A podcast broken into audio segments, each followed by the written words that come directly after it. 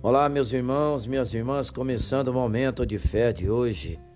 Deus nos capacita a cumprir os seus propósitos. Filipenses, capítulo 2, 12b e 13.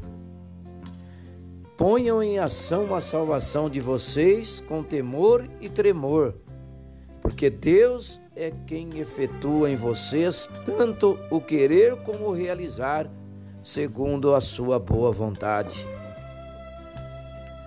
Quando somos alcançados pelo amor de Deus, compreendemos que fazemos parte de um quadro muito maior que as nossas pequenas vidas, seja nas tarefas família ou no lazer. O Senhor lhe capacita a fazer um bom trabalho, algo de valor que o glorifique e abençoe vidas. Nesses versículos vemos que Ele mesmo nos impulsiona a querer e agir segundo o seu propósito. Podemos viver uma vida plena se participarmos como cooperadores de Deus nos seus planos. O apóstolo Paulo dá uma dica valiosa: colocar em ação a nossa salvação com profunda reverência.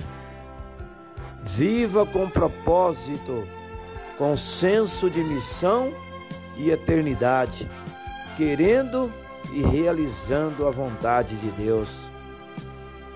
Vamos falar com Deus agora. Fale com Ele. Senhor meu Deus e Pai, te agradeço porque tudo de bom que quero e faço provém de Ti, Senhor.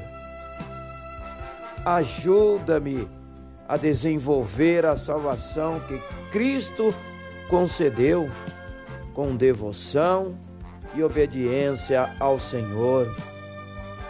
Ensina-me a fazer a tua vontade e que o seu propósito se cumpra na minha vida e família.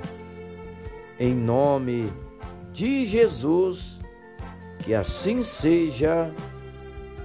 Amém.